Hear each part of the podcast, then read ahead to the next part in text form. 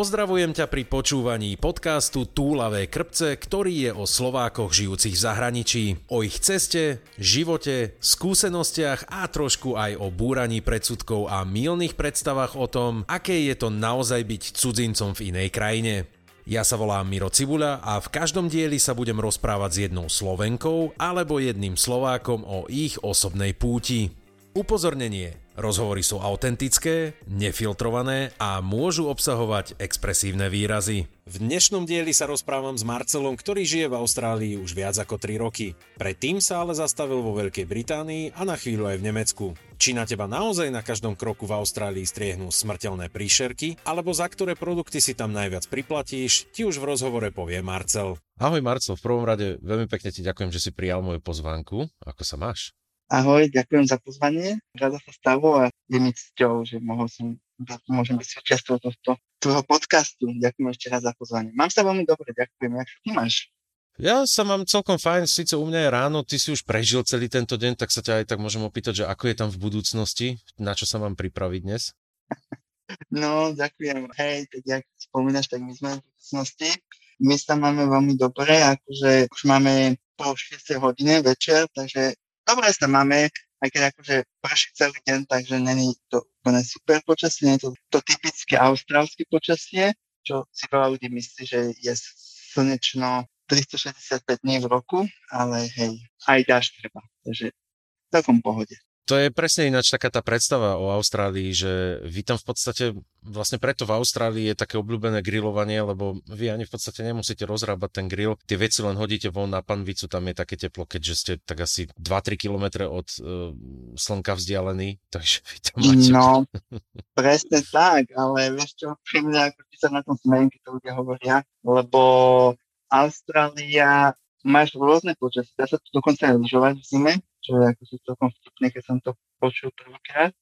A dokonca ja som konkrétne v Kambere a my máme 4 ročné obdobia a v zime máme dokonca aj minus. Dokonca najviac, čo si pamätám, bolo minus asi 8 a minus 9 noci. To znie tak, že by ste tam mohli mať aj nejaký sneh niekedy? My sme vnútro zemi, takže zima tu je veľká, ale sneh poletoval ako neutečí na zemi, ale tým, že sú veľmi problém, že sú tie domy tak zateplené ako na Slovensku, mm-hmm. tak je to problém, že niekedy sa cítiš v strede v noci, že spíš na ulici. Toto som už počul od pár ľudí aj, e, čo napríklad poznám na Malte alebo podobne, kde tie domy nie sú na to myslené, že tam má byť nejaká veľká zima. Však ano. žiaľ, to teraz dosť aj pocítili obyvateľia Spojených štátov, hlavne v Texase, čo mali posledný mesiac, čo vlastne aj na celom svete bolo také nečakaná vlna zima, kde aj tu, kde sa ja nachádzam, bolo po desiatich rokoch prvýkrát minus 20, pol metra snehu mm. a podobne. No ale tu sú našťastie aj zateplené tie budovy, aj ústredné kúrenia v tých Spojených štátoch to mali trošku ťažšie, takže asi tak nejako to aj u vás vyzerá, predpokladám, že tam nejaké centrálne kúrenie alebo dá, čo to nie je asi štandardná výbava. Nie, ako to prvýkrát som videl vlastne váš Austráliu, že sa kúri klimatizáciou, čo je zaujímavé. A máš klimatizáciu, máš, niektoré domy majú klimatizáciu, máš ako 4 3 a máš jednu klimatizáciu na celý dom. Takže wow. predstaviť, ako ti je teplo. Veľmi príjemné tam musí byť, keď je hlavne vonku zima. Začneme od začiatku. Ty si pôvodom z Hlohovca a vyskytol si sa teraz v Austrálii. Ako k tomu prišlo? Bolo to spontánne rozhodnutie, alebo si mal dlhšie naplánované, alebo si mal niekoľko medzizastávok, ako to už väčšinou zvykne bývať? Ja som vlastne na strednú chodil do Šaština e, na gymnázium cirkevné a vlastne tam som mal jedného spolužiaka, ktorý som mnou chodil do triedy a on v tretom ročníku sa mu podarilo ísť na výmenný pobyt do Anglicka na strednú školu. No a vlastne on tam už dostal a išiel tam naštudovať vysokú školu v Londýne a ja som ako s ním sa tak dosť kamarátil a fakt sme akože veľmi dobrí kamaráti doteraz. No a som mu navrhol, či si myslí, že by bolo reálne sa dostať do Anglicka, že vlastne to vyskúšať ten veľký svet. Tak, tak som sa vlastne nejako potom po strednej škole, keď som vlastne nevedel, čo ďalej, tak som sa rozhodol, že vycestujem do Anglicka. Mám celkom dobre na to spomienky, lebo vlastne teraz som mal nedávno výročie, 10 rokov, čo som vlastne prvýkrát do Anglicka vycestoval. A takže vlastne som sa do Anglicka dostal, no a aby som to asi tak skrátil, tak bolo to náročné, ako každý vie, keď ide do zahraničia učia. Ako ja som, ešte by som tak dodal, že vlastne na strednej, keď som vlastne maturoval, tak ja som zmaturoval z angličtiny až na druhý pokus, nie na prvý, takže to bolo také celkom úsmevné, že ani tú maturu som nedokázal spraviť na prvý krát. Bolo také smiešné. Vlastne všetci sa chytali za hlavu, keď sa dopočujú, že ja chcem ísť do Anglicka, že akože vôbec 0 bodov s angličtinou. A ako to potom vyzeralo, keď si prišiel, lebo tak keď vravíš, že s tou angličtinou, ale tak 10 rokov dozadu, keď si vycestoval, teraz si tiež v krajine, kde sa rozpráva vlastne angličtinou, tak predpokladám, že si to celkom dobre zvládol nakoniec.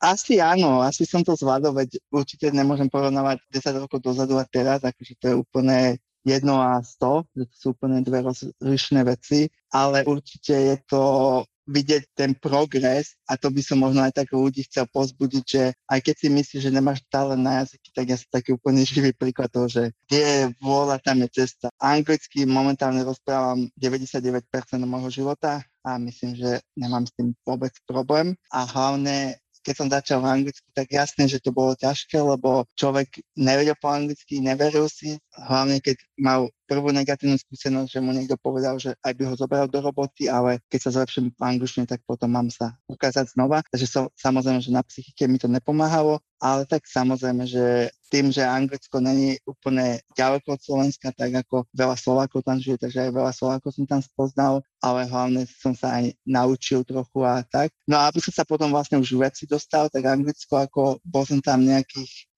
rokov, sa mi zdá. No a z toho som si ešte odskočil aj do Nemecka na chvíľku, kde som vlastne moja mama žije alebo žila, už teraz je vlastne na Slovensku a ona vlastne nejako mi povedala, nech dojdem za mnou žiť, tak som vyskúšal aj nem, Nemčinu trošku, aj keď ako neúplne mi to sadlo Nemčina, aj tá celkovo nemecká mentalita, takže tam som dlho nepobudol. Tak potom vlastne v Anglicku som vyskúšal rôzne roboty, aj tým, ako som spomínal tú angličtinu, tak človek ako začína umývať riady, potom robil v sklade a všetko. A vlastne na poslednú robotu, ktorú som robil v Anglicku, som spracoval v dome dôchodcov a ešte predtým som aj mal skúsenosť vlastne aj v Nemecku, že som robil s ľuďmi s ako handicapom a vlastne nimi som pracoval, ako to bola taký dobrovoľnícka práca a s nimi som vlastne žil v takej komunite a som vlastne tam pomáhal. Takže to mi dosť pomohlo naštartovať môj smer, že čo chcem ako robiť. No a potom vlastne už keď som v Anglicku už trošku tam bol varený pečený, tak človek chcel, že čo ďalej. Mal som pár vzťahov aj na Slovensku a tak a som chcel, že čo ďalej, no ale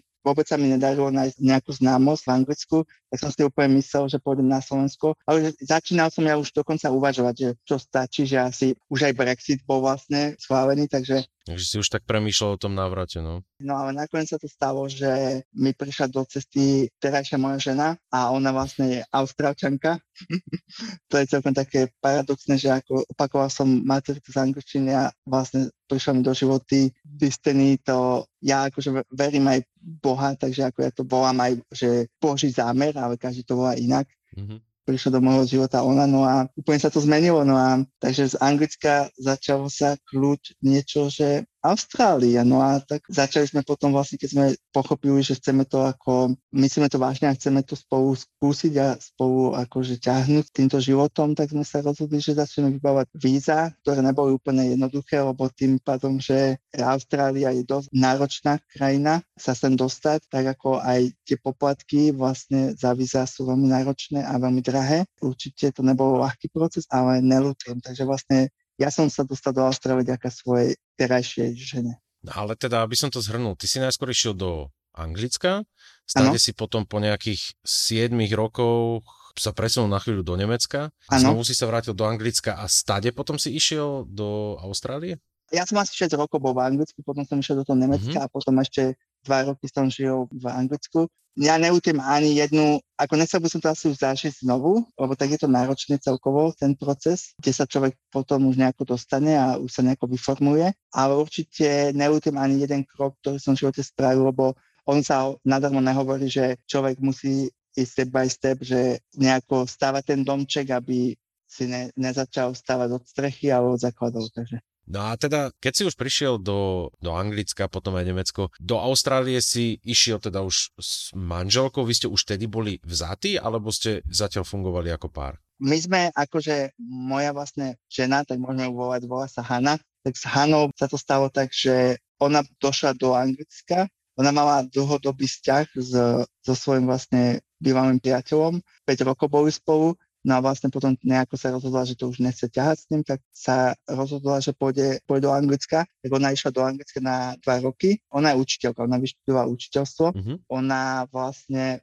učila aj v Anglicku, takže preto ona bola v Anglicku tie dva roky a tam vlastne ja, ďaká tomu som tam spoznal, ja som spoznal cez Tinder. Ho, rôzne aplikácie a rôzne ľudia hovoria, že ako cez tie online zoznámky sa nedá nejako, ale ja si myslím, že každý má nejakú tu, jak sa po, sme to už spomínali, tu distiny a každý má nejaký ten osud a určite vieš sa poznať s niekým aj, aj v bare a vieš sa spoznať aj cez online priestor, takže v tom nevidím žiadny problém, ale tak bolo to celkom trápne, ten naše prvé stretnutie, lebo tak tým, že ja som ešte nevedel až tak dobre po anglicky, ako teraz ja mám asi najlepšiu úroveň angličtiny, ktorú som doteraz mal, lebo tam tým, že tu žijem iba s rodilými, takže viac menej nemám nejaký dôvod čerpať tú angličtinu ja sa dosť lepšujem odtedy, ak som prišiel do Austrálie. Ale samozrejme, keď som si ju spoznal, tak nebolo to bohvie čo a ja som do začiatku napríklad na našom prvom rande som iba ja hovoril, aby som nedal moc nejakú priestor ukázať to, že napríklad ja nerozumiem. Načal si to už aj s tým, že tie víza do Austrálie sú trošku komplikovanejšie alebo nie je také jednoduché, ako by sa to mohlo zdať. Ehm, viem to od známeho, ktorý chcel tiež vycestovať do Austrálie a mi spomínal, že sú tam niektoré podmienky, ktoré musíš dodržať a aj nejakým spôsobom vykazovať financie a podobne. Ten proces pre teba, tým, že si mal priateľku, teraz už vlastne ženu z Austrálie, bol jednoduchší alebo stále to bolo také komplikované? Ako ja viem, že veľa napríklad v Sydney je veľa Slovákov, čo sú už majú status študenti, lebo tak ako, že to je asi najjednoduchšia cesta, ako sa sem dostať. Takže mm. ako určite nie je nemožné sa dostať do Austrálie, dostať to určite nie, ale ako imigrovať do Austrálie nie je úplne jednoduché. Môj proces bol imigrácia, lebo keď si niekoho zoberieš, tak samozrejme asi sa neprídeš na 4 roky iba. Ja keď som vlastne sem prišiel, tak ja som došiel už v statuse že moja vlastne terajšia žena bola moja snúbenica. Takže bol tam ten nejaký ten progres, že ako ukázali sme vlastne im, že chceme sa zobrať. Ale hej, stále to je veľa papírovačiek, veľa aj akože ja nemám problém povedať, no celkovo akože tie víza, alebo tie víza to boli určité vstupné tých víz, že napríklad teraz som na partnerských vízach, sú to akože dočasné víza, temporári, ale tie víza sa mi za chvíľku zmenia na permanent residency a vlastne budem toto mať trvalý pobytu a po rok na to môžem požiadať o citizenship, čo je akože celkom dosť dobrý progres, to, že som tu ešte není ani 4 roky. Niektorí ľudia sú tu 15 rokov a není sú ani permanent resident. Takže je to také celkom fajn, ale určite tie víza stáli veľmi veľa. Asi tak, mne to minule, nedávno som to rátal, všetko dokopy, my sme išli aj s právnikom na začiatku, nejakých 12 tisíc plus minus možno aj trochu viac platili.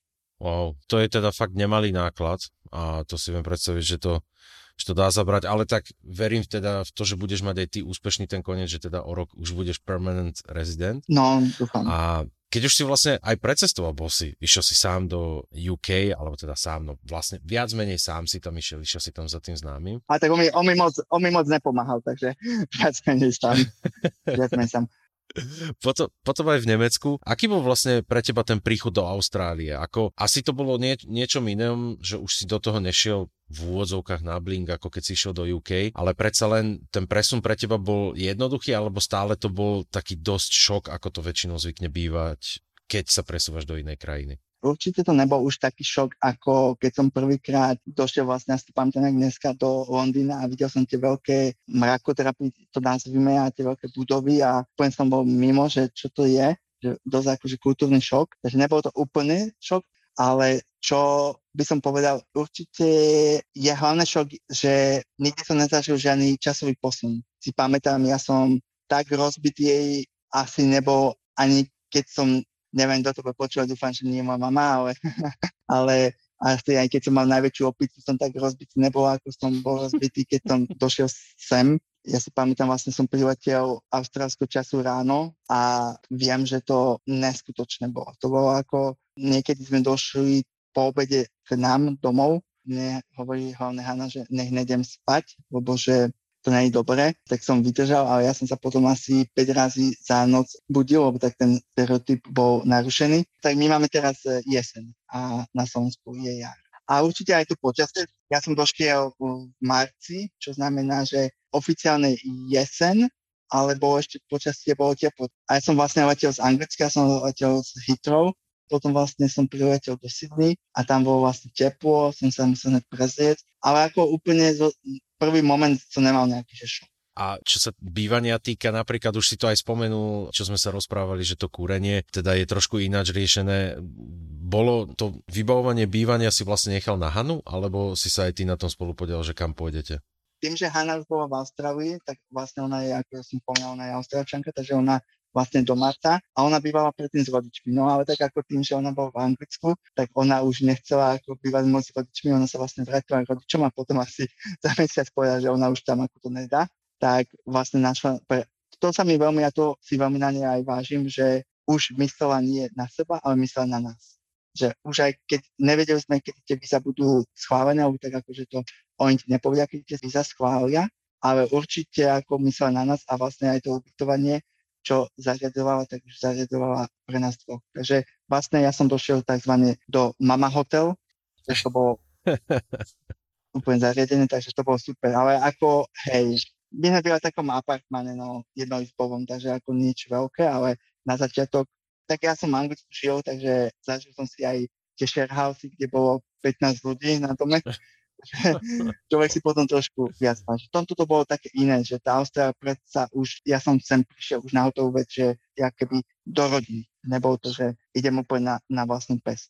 A tie nejaké ešte ďalšie rozdiely v tom bývaní si si všimol? Niečo, čo ti tak napadne, alebo čo si si tak povedal, že si sa pri tom zastavil? Napríklad to kúrenie, to ti poviem, to si ma celkom prekvapil, že vykurovanie sa tam počíta s tým, že človek klimatizáciou má vykurovať celý ten priestor. Áno, ono je problém na, v Austrálii, že oni nemajú my, my sme to volali euro okna, tie euro, vieš, tie plastové okna, mm-hmm a oni to tu volajú, že double glazing. To tu nepoznajú, akože už tie moderné domy asi hej, ale tie staršie domy to tu nemajú, takže vlastne ty máš jedno sklo a tu ti ako má zastaviť unikanie tepla, takže ako oni trošku nemysleli na to. No. Takže to je asi najviac. A ako u nás, keď sme my bývali vlastne v tom apartmene, to bolo vlastne náš prvé vlastné bývanie, tak to nebolo až také veľké, ale napríklad všeobecne ako v Austrálii sú rodinné domy sú veľmi veľké, akože sú priestranné.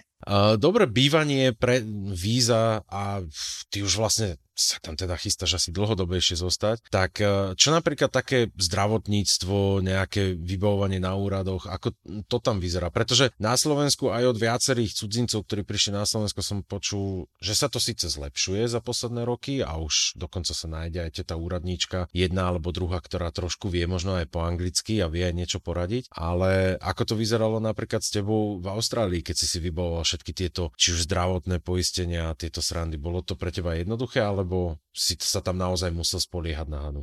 Áno, zostanem tu asi navždy. Chcem vlastne požiadať o to občianstvo. A kúpili sme dom uh, minulý rok v septembri, takže asi, asi áno. Takže asi by to bolo vhodné. Asi by to bolo hodné na 30 rokov minimálne. Čo si sa pýtal ohľadom úradov a zdravotníctva a tak, nebolo to určite tak ťažké, ako keď som sa stiahoval prvýkrát do Anglicka, kde som tu angličtinu nemal na také úrovne aspoň ako teraz. A aj tým, že tam treba vybavovať bankový účet a také, takže bolo to viac menej na, na mne. A tak samozrejme, že teraz mi pomáhala Hanna trochu, ale tak samozrejme, že už to bolo jednoduchšie tým napríklad, že ona mala účet, takže ja som akože sa pripísal na jej účet a vlastne máme akože spoločný účet a že ono bolo to i v niektorých veciach jednoduchšie, ale samozrejme, že musel som si niektoré veci vybavovať sám, napríklad tax number, to je číslo, cez ktoré sa vlastne tebou tiahne celý celý život potom. Keď daňové identifikačné číslo ako na Slovensku v podstate väčšinou dostávajú len právnické osoby. Toto sa ináč aj mne osobne páčilo najviac v Nemecku, že tiež hneď dostaneš proste toto daňové identifikačné číslo a vyzerá to potom trošku jednoduchšie. No. Ja som tu už tretí rok to bude za chvíľku a poviem ti, že už je, už je tretíkrát, čo si idem tax robiť mm-hmm. aby som to vysvetlil vlastne, aj daňové priznanie, ale akože vrátenie daň, že tax return. Lebo keď akože nezarábaš nejakú čiastku do Môže tu nejakú minimálnu čiastku, za ktorú by si mal... Áno, tak, to tak ti vracajú peniaze. A ešte je taká hlavná vec, tu danový rok končí v júni, čo je tiež takéto zaujímavé, že ne, nekončí jak u nás Chcel by som sa ťa ale opýtať, keď vravíš, že sám si ideš robiť to daňové priznanie, pretože ja som mal tu možnosť sa stretnúť aj s tým, že som si chcel vlastne prvý rok, keď som bol v Nemecku, tak aj keď som v zahraničí, tak si stále musíš aj na Slovensku robiť daňové priznanie, aj keď je to na nulu. A som sa jeden rok odhodlal, že tak idem do toho teda a stiahol som si všetky príručky, popisy toho, ako to vyplniť. Poviem ti pravdu, po 4 hodinách, kedy som mal vyplnené z toho slovenského daňového priznania, možno asi ani nie prvú stranu celú, tak som si povedal, OK, vzdávam sa. Našiel som si skôr pani, ktorá mi spravila daňové priznanie, nejakú účtovníčku. Ale v Nemecku ti poviem, že som si otvoril jednu stránku, daňové priznanie online a z toho výpisu, čo som dostal od zamestnávateľa za celý rok, som tam iba jednak jednej pekne pre prepisoval tie údaje, ešte aj tie polička boli číslami označené pres, jednoduché, do pol hodiny vyplnené, krásne, správené, online podané, vybavené. Takto nejako si môžem predstavovať daňové priznanie aj tvoje v Austrálii, že to ide takto jednoducho, alebo je to taký zložitý proces ako na Slovensku? Nie, presne jak hovoríš. Ako nie je to, že úplne zase, že jednoduché, akože samozrejme, že ďakujem Bohu, že mám Hanu, tak samozrejme, že Hana mi pomáhala, ale určite to je jednoduchšie ako na Slovensku. Ako ja som nikdy dánové priznanie nerobil, ale viem, že moja mama robí, lebo že má živnosť a poviem ti, že vždy na to nadávala a vždy si to dala niekomu spraviť, lebo bolo to náročné. A presne tu tie tabulky, to všetko, hlavne je, že to robíš doma, že máš čas na to, vieš si to hoci kedy uložiť, potom sa vrátiť tomu Áno, ale to je naozaj len v zahraničí, mám taký pocit, že to takto krásne funguje na Slovensku. Ako, ak sa niekto snažil z poslucháčov si sám robiť daňové priznanie ako, ako fyzická osoba, tak klobúk dole, už to pozná a nebodaj právnická, to je akože už úplne šialené. Ale dobre, dane nechajme daňami. Ako to treba vyzerá napríklad s takým zdravotníctvom? Máš aj v Austrálii nejakú to všeobecné poistenie a môžeš ísť k hociakému doktorovi, alebo je to skôr taký model, že tiež máš svojho vlastne hlavného doktora, svojho nejakého ústredného a vlastne celá táto situácia? No, čo sa týka doktorov, tak bolo to také dosť zaujímavé, že ja vlastne, keď som sem došiel, tak ja som nemal vlastne žiadny nárok na poisťovnu, čo bolo dosť veľmi divné, ale potom, keď som dostal určité víza, čo som stále na nich ešte teraz, tak vlastne potom som mohol požiadať o tzv. že Medicare, to je ako u nás zdravotná, zdravotná kartička, tak to som si požiadal. No a je to super, že ako mne sa veľmi páči Austrália v tom, že to všeobecné zdravotníctvo majú oni akože zadarmo ale samozrejme, že ako nejakí špecialisti a toto, tak to samozrejme ako každej krajine to stojí, ale samozrejme, že málo Austrálčanov má iba to všeobecné, ako to General Medicare, ale majú aj private insurance, čo znamená, že keď musí zavolať sanitku a keď to nemáš, tak sú to tisíce až 10 tisíce. Záleží v akom to čase, záleží ako to ďaleko a všetko dokopy. Ale viem, že moja žena povedala mi pár razy, že niektorí ľudia zavolali ako ambulans a museli zaplatiť. Nemajú žiadny cover, a oni sa akože väčšinou nestarajú, keď potrebuješ, potrebuješ a potom im došlo akože platiť a boli to nejakých asi 5000 dolárov. Ono sa hovorí, nevolaj si zachránku, pokiaľ neumieraš. Takže je to taký trošku iný model ako na Slovensku, kde pomaly za každú hlúposť, hoci kedy niekedy, ako nevrajím, že všetko sú hlúposti, ale že každú chvíľu si môže niekto zavolať len tak sa nitku, lebo je to vlastne kryté mm, tým základným poistením. Áno, a hlavne napríklad to private insurance má veľa ľudí, lebo napríklad to máš aj zahrnuté zubára. Ako, to je ďalšia téma. Dneska som práve bol v zubára, som tam nejakých 170 dolarov iba za blombu, takže ako, a to ako po môjom private insurance to zaplatí. Ale v princípe, pokiaľ máš to základné poistenie, to general coverage, tak e, keď sa cítiš choro, môžeš bez obav ísť k doktorovi. Nie je to napríklad tak ako v Írsku, kde chceš prísť k doktorovi a hneď pri vstupe mu takto podáš 50 eur, aby ťa vôbec zobral. Akože ja, ja už viem, kde chodiť. Samozrejme, že všetko je o skúsenosti, že človek musí trošku už sa to vedieť pohybovať. Ale ja úprimne doktorovi moc nerad chodím, keď nemusím. Jedine doktorovi chodím pre medical certificate takým osobnejším stretnutiam s ľuďmi, už si to aj načrtol, no máme momentálne dobu, ako máme, ale tak už si tam tretí rok. Aké boli tvoje prvé pocity, keď si prišiel vlastne a išiel si, dajme tomu sám už do obchodu v Austrálii, už predsa len e, vybavený nejakou angličtinou.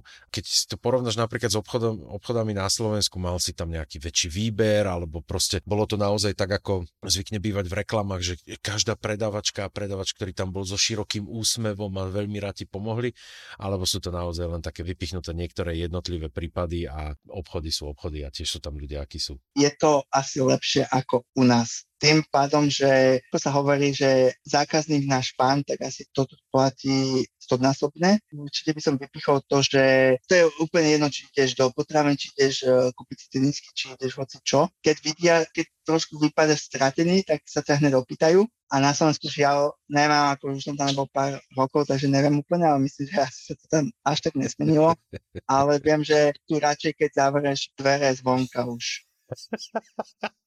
najviac ma asi v potravinoch zaskočilo, keď máš tašky, tak oni si ako vypýtajú tvoje nákupné tašky, že dosť preferujú to, keď ľudia nekupujú tie igelitky, kvôli ako prostrediu životnú, takže ako vždy si donesieš svoju nákupnú tašku a vlastne tá teta za pokladnou si ju ako vypýta No a vlastne ona ti to do toho, oh. do tej tašky ten nákup dá, čo ako to je asi také celkom to zaujímavé. Tak to je veľmi pekná pridaná hodnota. Sice je to ale asi aj ovplyvnené tým, to ti zase viem aj ja povedať, že taký najväčší rozdiel, čo som si všimol práve už keď stojíš pri pokladni medzi Slovenskom a Nemeckom, aspoň ja, čo som si zatiaľ všimol, bolo naozaj že na Slovensku rýchlo, rýchlo a bal a už, už proste pozerajú na teba, že či si zbalený a zober si to a vypadni.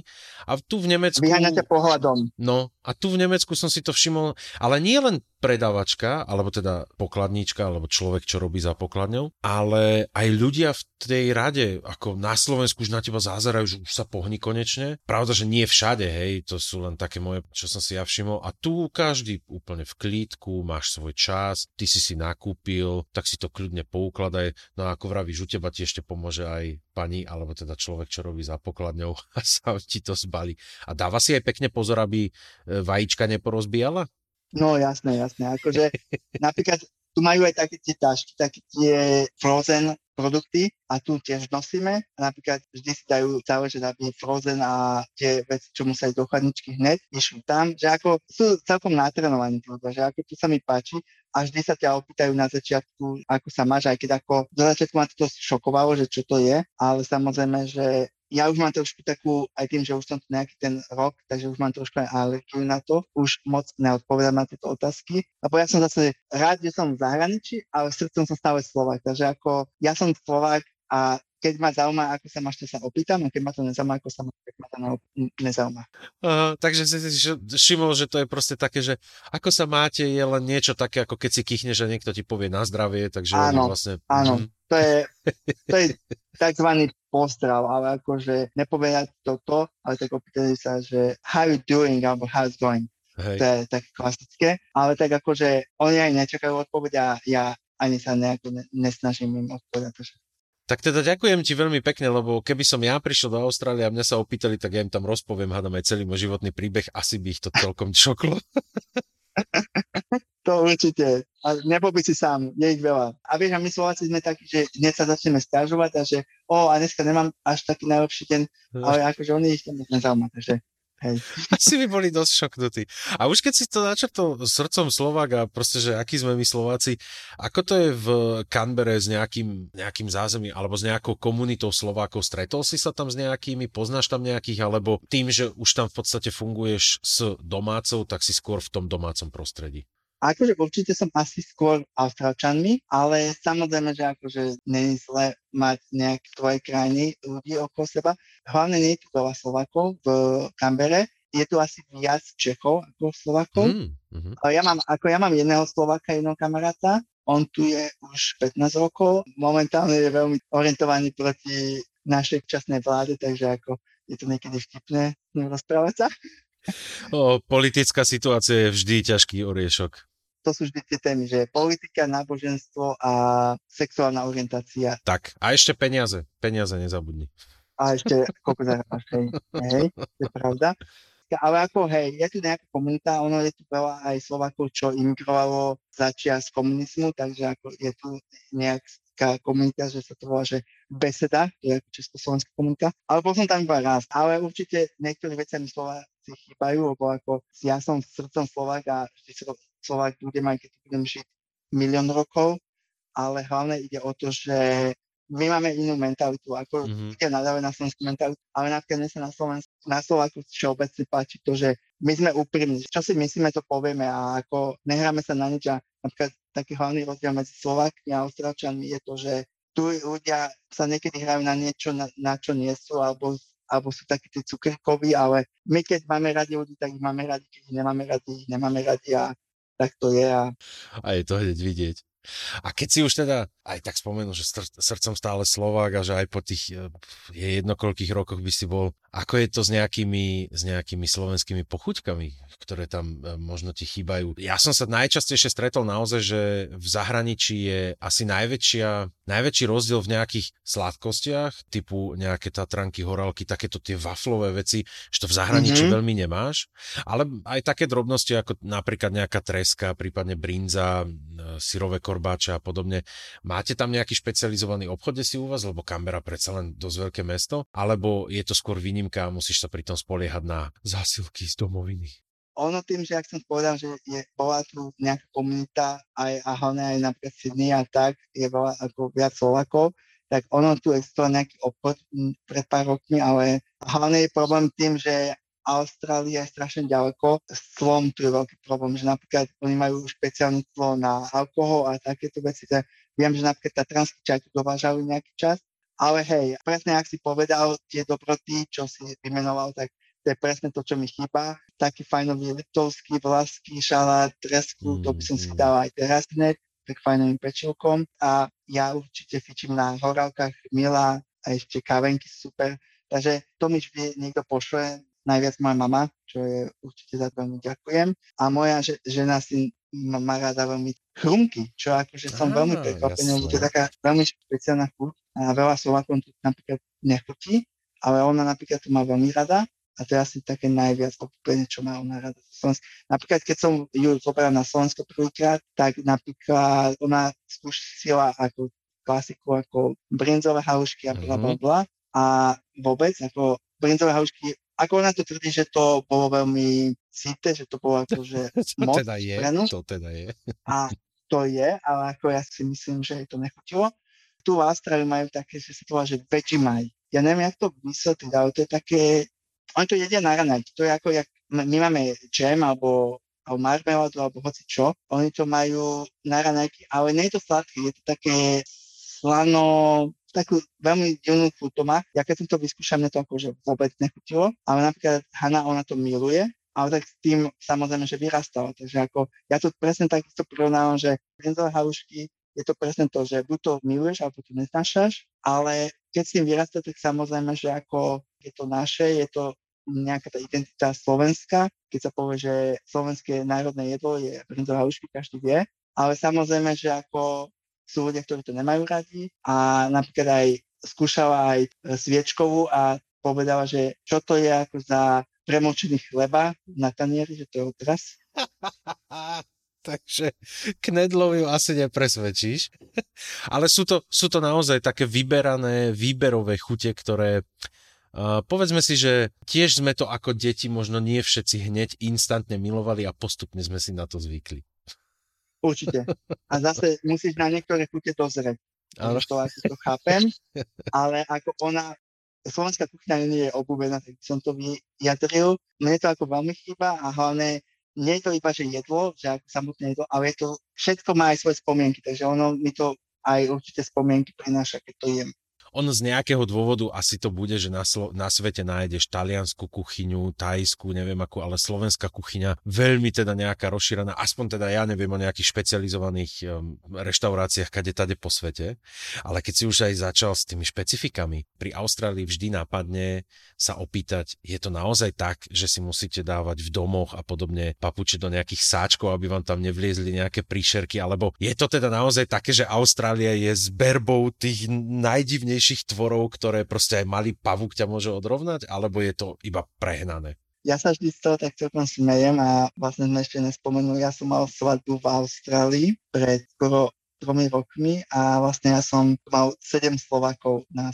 našej svadbe a bola mi veľmi veľkou cťou, že mohli prísť, aj keď to je veľmi ďaleko, ale ako oni si mi fakt moja rodina a sú veľmi moji blízki a veľmi dôležití moji, tými, ktorých aj pozdravujem a oni sa ma presne pýtajú, že čo majú očakávať. No a som povedal, že, že ja som tu už nejaký čas a doteraz som hada ne, nevidel, čo ne, neznamená, že tu hady není, ale ja som nemal možnosť ešte vidieť hada. Pavuka, tým, že jak si spomínal, my budeme na dome teraz a samozrejme, že pavuka som už videl aj jedovatého, ale ako je to tak hrozné, ako to tých dokumentárnych filmov podávajú na Slovensku hlavne, Takže určite to nie je také, že nebojte sa ľudia, môžete prísť a nič vás neuštipne na letisku hneď ako privítaní. Takže všetko je v pohode. Dobre, dobre to, som si, to, som si, to som si vydýchol teda, to si ma potešil. Máme teda dobu, akú máme, je to aktuálne ťažké pre všetkých, ale ako to vyzerá treba napríklad s nejakým pracovným trhom tam? Máš výhodu v tom, že už teda po anglicky si sa zlepšil, máš nejaké pracovné skúsenosti z Británie, potom aj časom z Nemecka. Bolo to pre teba ťažké alebo relatívne jednoduché, alebo aké to bolo vôbec celkovo si hľadať nejaké zamestnanie tam. Máš, alebo teda ak to nie je príliš citlivá téma, máš momentálne nejaké zamestnanie, alebo je to skrz situácie fakt, že ťažké? Je to dosť prekvapujúce, ale nie som žiadny sugar daddy, ani nič také, ani toto, jak sa to hovorí, ani zlatokop, neživí ma moja žena, mám zamestnanie a moje zamestnanie ma veľmi baví, aj keď niekedy nebaví, záleží od dňa, ale tak to asi má každý tak. Momentálne pracujem, e, sa to vaše patológii, ale to je, odoberám krv vlastne berem krv ľuďom, som upier. Do, dobrovoľne, alebo teda ich to musíš z nich vymlátiť? záleží, záleží od koho. Ale nie, akože berem krv vlastne to, čo mi nás robia sestričky zdravotné, tak sú na centra, kde dojdeš s papierom od doktora a vlastne my ti zoberieme krv a vlastne posielame ju do labaku a potom vlastne sa to otestuje a vlastne sa zistí, čo ti je. No tak ja som vlastne ten, čo tú krv odoberá a určite na som to nemohol robiť, lebo tak musel by som asi študovať za zdravotnú sestru, ale hej, robota je super, baví ma, ale tak som povedal, že samozrejme, že záleží, čo človek študuje, jaký dopyt, ako určite je tu veľký dopyt po remeslách, ako napríklad maliar, alebo elektrikár, alebo tak, lebo tu každý chce do počítača a byť e, tečka a neviem čo, takže tieto remeslá sú není úplne populárne, ale my sme v našom vlastne bývalom bývaní my potrebovali niečo opraviť na stene, alebo teda sa tam niečo poškrabalo, tak sme museli maliara zavolať. Za malý kúsok sme zaplatili 250 dolárov, takže ako tu sa títo, akože títo remeslá nemajú zle toto je asi taký celosvetový trend. Ono, ja si spomínam, a to je už, až sa bojím dokonca to povedať, to je už 15 rokov dozadu, keď mi ešte môj sused, som bol na strednej, na Slovensku vravel, že moje odporúčanie je, vykašli sa na vysokú školu, choď vyštudovať nejaké remeslo, lebo už vtedy bolo málo remeselníkov, ktorí odvádzali kvalitnú robotu. Teda toto len potvrdzuje, že je to, myslím, že problémom každej vyspelej krajiny alebo každej krajiny, kde sa nejako trošku sa posunulo to, to vzdelanie ďalej. Takže to s tebou súhlasím a tomu aj rozumiem a vôbec si ma neprekvapil, že si teraz povedal, že za nejakú malú časť alebo za nejakú relatívne malú prácu ste museli zaplatiť nemalé peniaze za remeselníka, ale nechcem sa ťa pravda, že pýtať na výšku tvojho príjmu alebo príjmu tvojej manželky, ale máte, povedzme, také naozaj, ako ste myslím ukážkou, a teraz to nemyslím zlom, ako strednej triedy, manželka učiteľka, alebo teda vo vzdelávaní pracuje, ty máš takúto, takéto zamestnanie. Keď si to porovnáš, že by ste mali podobné zamestnania napríklad na Slovensku, ako to vyzerá s tým, čo máte príjem a s vašimi výdavkami? Vychádza vám to, alebo ste proste na hranici, alebo si dokonca viete aj odložiť z toho, že naozaj priemerný ten život je tam fakt príjemný? Ja sa nemôžem stiažovať, ako ja som sa minule na tým práve zamýšľal, tak kvalitný život a tak aj akože hodnotný aj celkovo ako aj, aj čo sa týka finančného zabezpečenia, tak na Slovensku, že by som určite v živote nedosiahol. Aj tým dôvodom, že na Slovensku sa pozerať dosť na to, či má školu vysokú, aj keď akože veľa ľudí má vysokú školu a robí v Kauflande za pokladnou, mm. tak ako je to také dosť smutné, ale my sa máme veľmi dobre, ako ja sa nemám na čo stiažovať a ja sa snažím byť nastavený pozitívne za každú okolnosti. Nehovorím, že každý mesiac to je jednoduché, máme veľa výdavkov, veď ako nemám s tým problém to povedať, že napríklad my tu máme, aby som tak ešte spomenul, my výplatu každé dva týždne, že mm-hmm. oni to volajú, že every fortnight, my máme dokonca aj ten istý deň, payday. Samozrejme, že z toho veľká časť ide na hypotéku, čo každé dva týždne platíme 1500 dolárov a samozrejme potom máš hociaké výdavky ako potraviny sú dosť drahé, ale čo som sa minule nejaký rozprával, aj na Slovensku sú dosť drahé potraviny, takže mm-hmm. je to dosť nepríjemné, že ako výdavky na život na Slovensku sú dosť vysoké, ale ako tie platy sú dosť nízke čo je smutné.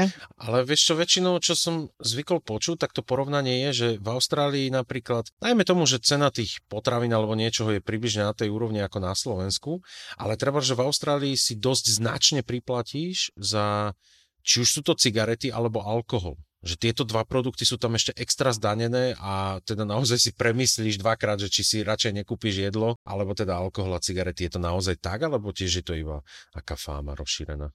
Je to úplne pravda, ako presne hovoríš. Niekoho som sa minule pýtal, kto fajči, lebo čo je taký fenomén, čo som si akože dosť všimol, čo som bol veľmi šokovaný, není veľa Austrálčanov, čo fajči. Čo asi, like angličtine povieme, I wonder why. Rozmýšľam, že prečo nefajčia. Mi povedal niekto, že krabička cigaret stojí 50 dolárov. To je celkom dosť. To je, a alkohol je, je, alkohol samozrejme, že v hospode je o mnoho drahší ako toto.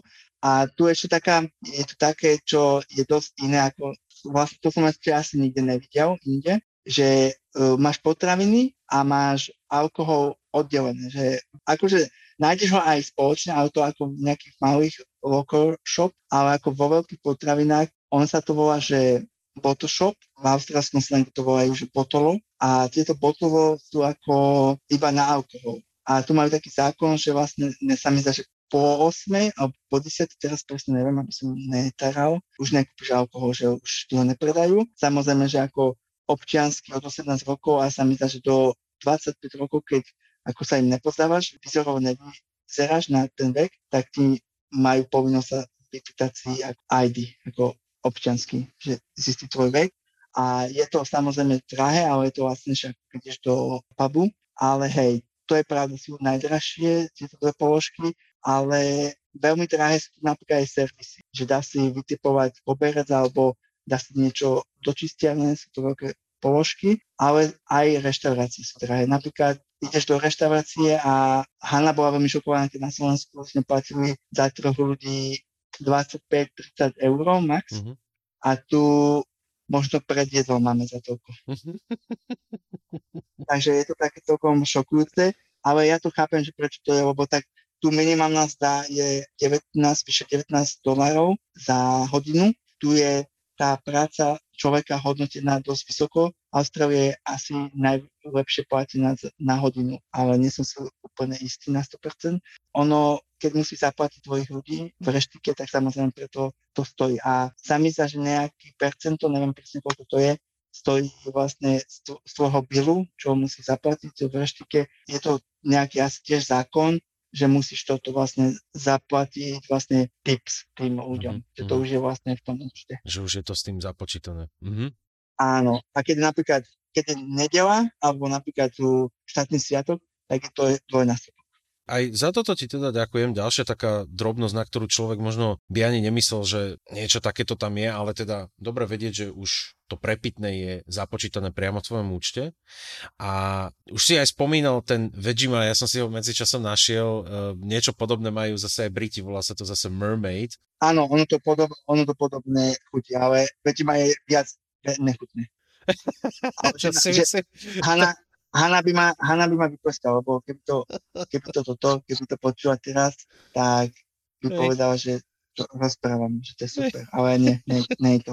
Ale to ti presne verím a mimochodom, ak sa niekto z poslucháčov chce pozrieť, či už Vegemite alebo uh, potom Mermaid, zadajte to do YouTube, nájdete plno videí, kde to skúšajú ľudia, ktorí to nepoznajú a teda tie reakcie sú fakt rôzne a tak ako si povedal, buď to miluješ, alebo to nenávidíš a toto sú vlastne také drobnosti, čo si pospomínal. Aj, ten, aj toto je niečo také špecifické. Napadá ti ešte niečo, nejaká taká špecialitka, nejaká vychytávka, ktorú už predsa len si v tej eh, Canberra 3 roky Keby som chcel niekoho potešiť nejakou drobnosťou, povedzme, že do, do 50 eur alebo teda do 50 dolárov, je zrovna toto nejaký taký produkt, ktorý by si niekomu dal, že na, vyskúšaj, toto máš niečo také, že mimo nejakých magnetiek a takých tých klasických turistických vecí, že toto je naozaj niečo, čo by bolo špecifické pre Austráliu a tým by si vedel, že niekto sa tomu naozaj rozumie, alebo máš ešte niečo takto v talóne, čo by si vedel vytiahnuť, že ešte toto je taká drobnosť. Ono sú pár vecí, ako Austrália nemá takú úplne históriu ako Európa alebo iné kontinenty, ale tým, že ja tu vlastne chcem už do konca života žiť aj vlastne chcem získať občianstvo, tak samozrejme, že človek sa trošku musí zaujímať aj o tú históriu a tak. Možno ľudia vedia, možno nie ako Austrália, oni prvotní obyvateľia sú Aboriginals alebo Tichiness, ich tiež volajú. Niečo na štýl Indiány, hej, v Amerike pôvodní obyvateľia. Je to veľmi zaujímavá kultúra, je to veľmi dokonca až smutné, ako s nimi zaobchádzali, ale bumerang tých, eh, tých eh, toto pigeoness, čo oni vyrábajú, alebo to, majú takú tú trúbu, čo akože tie ich zvuky vytvárajú, to je tiež také zaujímavé. Didgeridoo sa mi zdá? Áno, sa mi zdá, že sa tak volá. Také veľmi zaujímavé veci, alebo potom kengúry tu máme samozrejme, a už to nie je také zácne, ako to bolo, keď som prvýkrát videl, ja to prirovnávam, že to je niečo také ako u nás srnky, že to beha cez cestu a len to zrazíš každú chvíľu, takže nie je to úplne úžasné, ale sú rôzne tieto, to dokážeš kúpiť buď napodobnený kengúry alebo aj nejakú stres toho alebo tak, ale ja som skúšal minule meso z, ako z kengury a bolo to veľmi zaujímavé, to bolo celkom to zaujímavé skúšať, ako nie je to úplne že úžasné meso, ale akože pre tú zaujímavosť to stojí to vyskúšať. Je to také trčie meso, nie je to úplne kúra,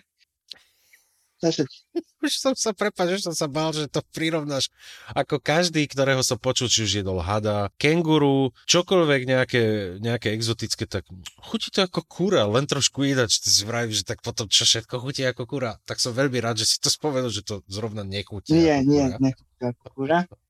Je veľa. Akože Austrália je veľmi úžasná krajina aj ako návšteviť ako turista je to úžasné ľudia sú tu veľmi priateľskí, záleží to aj v jakej časti Austrálie sa nachádzaš, tak akože Austrália je strašne veľká, takže mu to veľmi záleží aj kde človek ide, ale ako všeobecne Austrália je veľmi pohode aj to, samozrejme to počasie, keď nehovorím o zime v Kambere, okrem toho Kambera je veľmi príjemné počasie a ľudia sú takí vyčilovaní, takí pohode a, ale samozrejme, že ja mám trošku už aj iné pohľady, lebo človek nemôžeš pozerať cez rúžové okuliare všetko, že je pozitívne a všetci sme šťastní, všetci tlieskame ručičkami, ale samozrejme, že ja neutujem a nebavím, že som sa sem vybral. Ešte čo je veľké špecifikum, čo by som asi posledne povedal, je internet. Internet ma zabíja.